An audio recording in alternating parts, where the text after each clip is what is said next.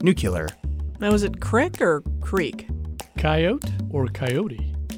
Sometimes I say library. Welcome to You're Saying It Wrong. I'm Fletcher Powell, and each episode we turn to the people who literally wrote the book on this sister and brother team, Kathy and Ross Petras. And we'll dive into what we get wrong and sometimes what we get right when we try to speak this weird English language. These questions that we're going to talk about today are things that have bothered me for a really, really long time. And I'm going to start out by asking you some questions. And those questions are Can I personally be gruntled or combobulated? Or can I be ept? Can I be habilitated? Because we know I can be disgruntled and I can be inept, which which that that's very clear, and I can be rehabilitated. But can I be those other things? We we have these words that seem to exist with prefixes, but don't seem to exist in in the form of I guess their root form, you could say. And we I'm not the only one who wonders about this. We've gotten a lot of emails from people about exactly this sort of word, and if you tell me that it depends, then I'm gonna hang up right now because I want to. It depends. I, ah! All right. Goodbye. Gotta go. well, actually, also, Fletcher, if you went back into time, many of those words you could say. So we might say, if you're a time traveler, you'll be fine. It depends, though. Again, Ross, I'm going to keep going back to my it depends. But even there, in some cases, yeah, you won't right. be fine. you can't be combobulated at any period in time. There, there is no combobulation whatsoever. Well, I guess even there, it depends. Is a humorous thing. And then, Kathy, didn't you mention something about a combobulate? Yeah. Um. Uh, uh, Karen uh, wrote to us and just said that in the Milwaukee airport, she sent a photograph. It's fabulous. There's a sign in the Milwaukee airport that says recombobulation area. So it's not combobulation, it's recombobulation. It's right after you go through security. You can put your belt on, your shoes on, your laptop back, your carry on, all that. Yeah, I, I so, imagine that being in an airport and going through all of that really does necessitate some recombobulation. Absolutely. but combobulate is um, not really, people um, try to figure out where we got discombobulate and no one's quite sure. Um, some people say it could be like a humorous thing from decompo- discompose or discomfit. Um, someone put out there that it could have come from the Italian word, and I'm going to butcher this, scombusolato, which has the same def- definition. It means someone whose compass is discomposed or someone who has no compass. Wow. But that seems like a stretch to me. Okay, so so discombobulated doesn't. There was no combobulated. The, the it's it the the word itself discombobulated sort of developed a, a, in itself. It, it it wasn't a prefix put on the word combobulated. Right. No, not. But in general, the words that we're mentioning did have the root word. And what tends to happen with English, which is like one of these, uh, you know, grasping languages, a lot of these words came often from the uh, Latin or via or Latin via the French, and the word came all kind of in a package. It already had the dis or the re in front of it, like rehabilitate. We were asked about that one, rehabilitation.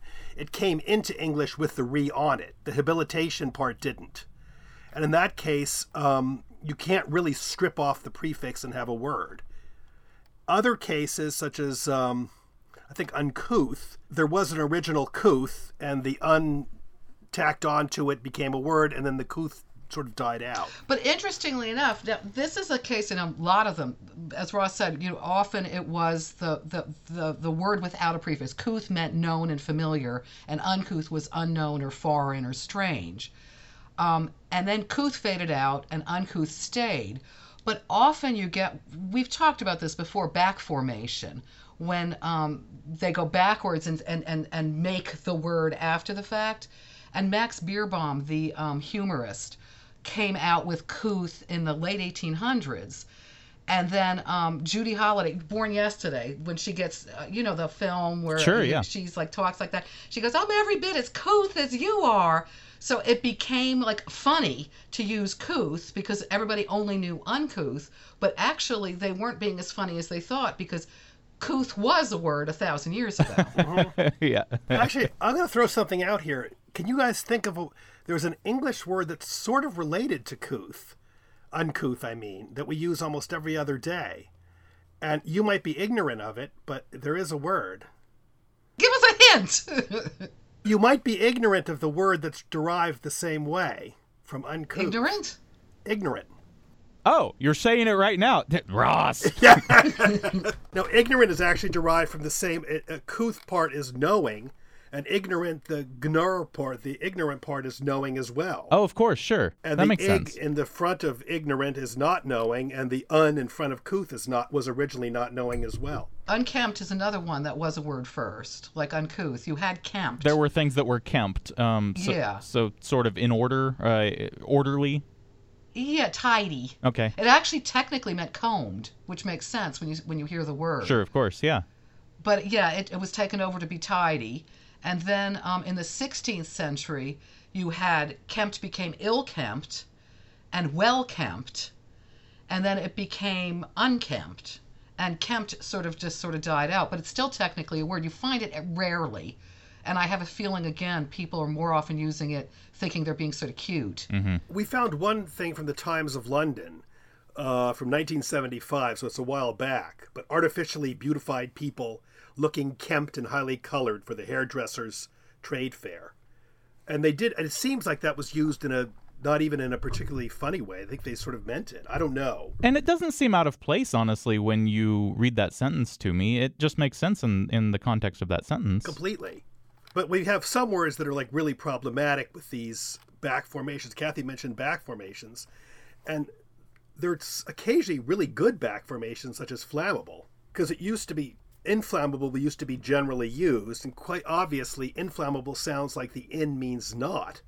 So that's a really very bad mistake. Most of us know inflammable means flammable, but it seems why do you even bother having the in on it? I remember specifically when I was in elementary school, probably second grade, and uh, m- my father taught at the school I went to. And I remember in the bathroom, there was a large yellow metal case, and on the case it said inflammable. And I, I asked him, What does that mean, inflammable? And he says, Well, it means those things will catch on fire. And I said, But wait, that, that doesn't make any sense. But those things are, are flammable and, and it really didn't connect with me then and of course I've I've always wondered how how those two words coexisted and and are you saying that originally the word was inflammable but we've turned it into flammable Yes, the original word comes from the Latin, and it's inflammable. Now, here's the problem: in in Latin can be can have basically two basic meanings. The first Oh. one means not. right that's the one we all know Yeah, that's the one we tend to know. And the other one can mean um, kind of causative More or intensive. intense. It makes it or into, and in that case, inflammable comes there. And this means like it, it's sort of causes to become flammable. So we use that. So we we took the word from the Latin and we used it to mean causes to become flammable, which is obviously flammable. But for example, it's sort of interesting because I was just looked it up just now. There was an early English word, uh, implume, which meant to feather in the 1600s. And there's also another English word, implumed, which means unfeathered. So this problem isn't. Well, that's like inflammation. We don't, I mean, inflammation is not confusing. You never say flammation. No, it's to cause, but inflammation means to cause to be inflamed. But in some cases, Right. the in kind of got problematic. They had uh, inanimate means we say it means not li- you know not full of life, lifeless. But I just saw it here. John Donne, the poet, used inanimate to mean infused with life. So you have to get rid of that. That in is the is sort of the bad in for uh, purposes of, of burning up things. it does seem like I mean I can't think of a lot of words though that we that we have that in prefix on that that don't mean not at this point No, they're not many, and, and that was the whole point with like implumed, meaning, you know, to feather. I mean, English got rid of a lot of those because of that confusion. mm-hmm. John Donne, I think, is the only guy who used inanimate to mean infused with life. The rest of us use it to mean no life. So we got rid of it. In this case, inflammable is the biggest case of this, and we got rid of the in and make it flammable now. I wonder why people even bother still using inflammable Yeah, they actually started phasing it out in the 20s and majorly in the 80s because it was so confusing. And, and I agree with you. It seems like what's the point at this point? And other than the fact that it's been around. I rarely see. I'm just looking it up right now. I rarely see it. But it is odd to me that you do see inflammation all the time. But we and we clearly know inflammation to mean inflammation. Yeah, we don't ever see flammation, which I mean, I wonder if is flammation even a word? I never bothered looking it up. I suspect it's not. But that's interesting because that's that's one case, Fletcher, that answers your question completely. That's a case where it's a not, not meaning a not. It's clearly the other meaning. Yes, that's true. Kathy's right. Okay, flammation is is is a very unused word. I mean, it's been around, but it does mean what exactly what you would think it means, like setting something on fire, igniting. So, it's just that it's not used. So inflammation is is a is I think probably the premier example of a in not being used as a not. That sounds really weird to say, in not being used as a not, but I think that's one very good case of it. So we've got all of these words that uh, uh, ultimately it's not particularly surprising that the form without the prefix existed at some point and it sort of just got phased out just because we had maybe other words to use or they just weren't as useful to us anymore. I'm kind of interested in what you mentioned with uh, habilitated and rehabilitated words that maybe came into English with out that non-prefix form at all. I you said you said there habilitated never came into English. It was it was always rehabilitated. Are there other words uh, like that that maybe we think are are words with uh, prefixes on you know on other words that that we used to use um, that that simply we just never used that that that more or less came into came into English or exist only in English in that prefix form? Well, non-plus comes to mind, but that's not really a prefix. It sounds like it's a prefix word, and I think a lot of people think there's plus. Oh, tell us more. Yeah, that's a fake. Yeah. That's a fake prefix in a way. Yeah. Yeah, no, exactly. Prefixes can really be like discombobulate one. Well, talk uh, talk about that one a little more because that's definitely something that I've wondered about about all of these words is which ones don't actually they aren't actually prefixes they just look like prefixes and we think they're prefixes but they aren't. Well non plus is definitely one and that comes from the latin again which is non n-o-n which is not or no and then plus which is more.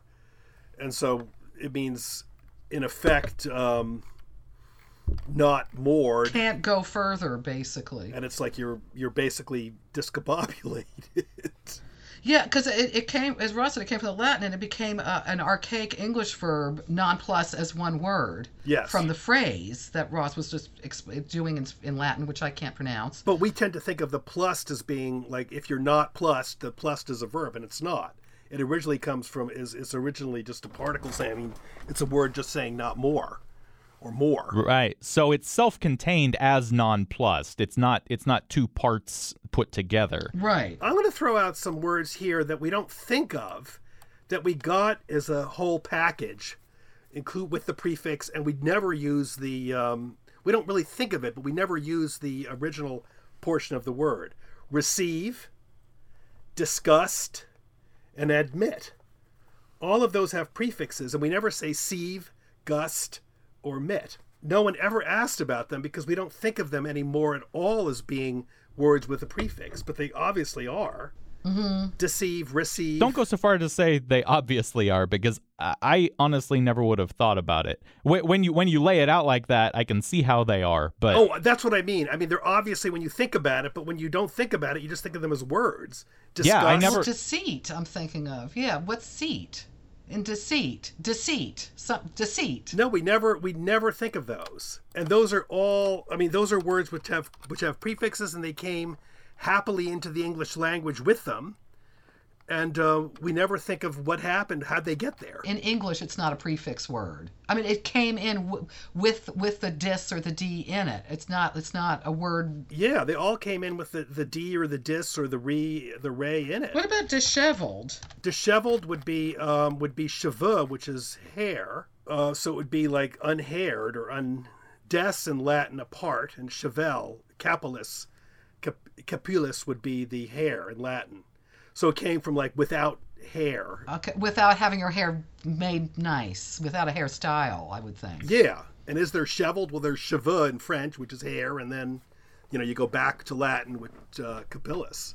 But there's not really. But this this is a case where, like as Fletcher was saying, these really don't have a root without it. They really these really are come to us intact. They're they're tightly bound to the word, and you're never going to split them apart. Unle- If you do, right. you're really okay. in trouble. I'm gonna. I think that we should try to bring out cheveled now, though somehow. there must be a way. Disturbed is another one. Well, especially with these these dis prefixes that you're mentioning, we had another uh, another listener, Todd, who wrote in and mentioned words like dissemble uh, or dissimulate, which I actually don't know the word dissimulate. But he mentioned he mentioned words along those lines as well. Is is that a similar case where they, they came into the language uh, with with that prefix on there, like as as a self contained unit rather than as as two separate parts? Yeah, because dissembled comes again from the Latin, and it, it would become dis plus simulare, which means to make like. So then dissembled would be to make unlike, to make a false meaning.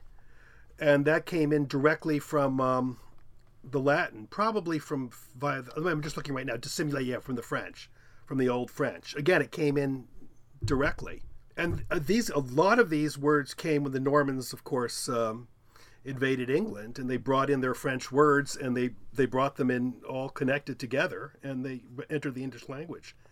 But we don't semble. And maybe we can semble a little bit, but I don't I don't know Because, semble. but, that, but it's interesting because We we've do- got we do- dissemble, but we have assemble. Exactly. That's exactly where I was headed. Yeah. Yeah, but that would again be the same thing, I'm sure. Assemble would be I guess it would be from simulare as well.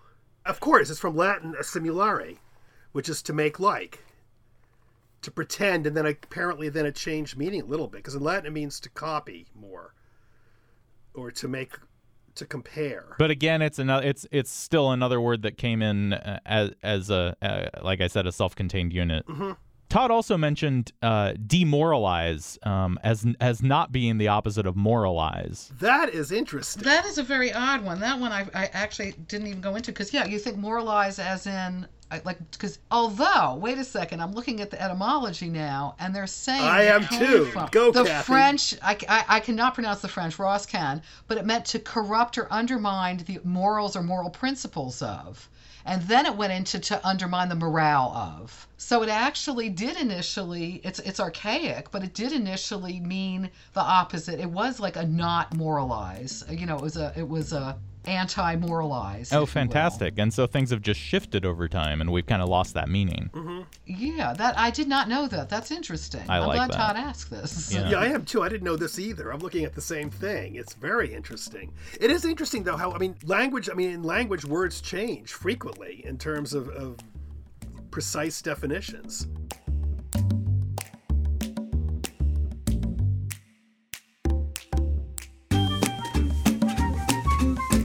This episode of You're Saying It Wrong has been produced by me, Fletcher Powell, help from Beth Golay and Luann Stevens in the studios of KMUW in Wichita, Kansas.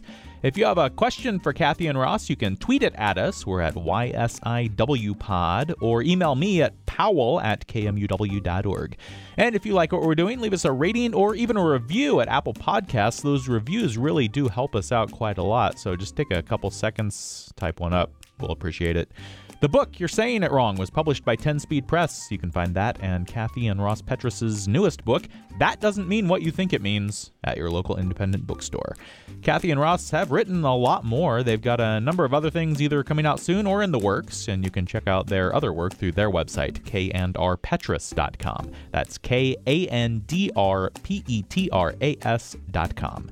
Thanks for joining us. We'll be back in two weeks. Oh, and one more thing. Yeah, sort of. Just to give you a little extra peek behind the curtain, I'll mention this conversation was a decent bit longer. We also talked about words like inept and disgruntled, but there was some confusion with each of them. Lots of Latin root talk, kind of got in the weeds. We had about a half a dozen theories on disgruntled, one of which ended up with Kathy actually making pig noises, so I decided to spare you that. Ah, who am I kidding? Of course I'm going to play you Kathy's pig noises. Again. Again. Again. But all that to say, this conversation. It, wait, I have to hear it again. Okay, now all that to say, this conversation could go on for a long time. And essentially, like Kathy said at the beginning, it just sort of depends whether the words really do have prefixes or whether they came into the language as one unit and can't be separated into parts. And then there are suffixes, which are a whole other thing. Well, actually, they're mostly the exact same thing. Did they come into the language in parts or as a whole? But like Ross was saying there at the end, language is always changing and precise definitions are changing, and this is just a part of that. And really, it's the beauty and joy of a living language. Things change. It's fun to follow it and wonder about it and try to figure out just why we do what we do. It's part of what makes us human. Well, mostly human.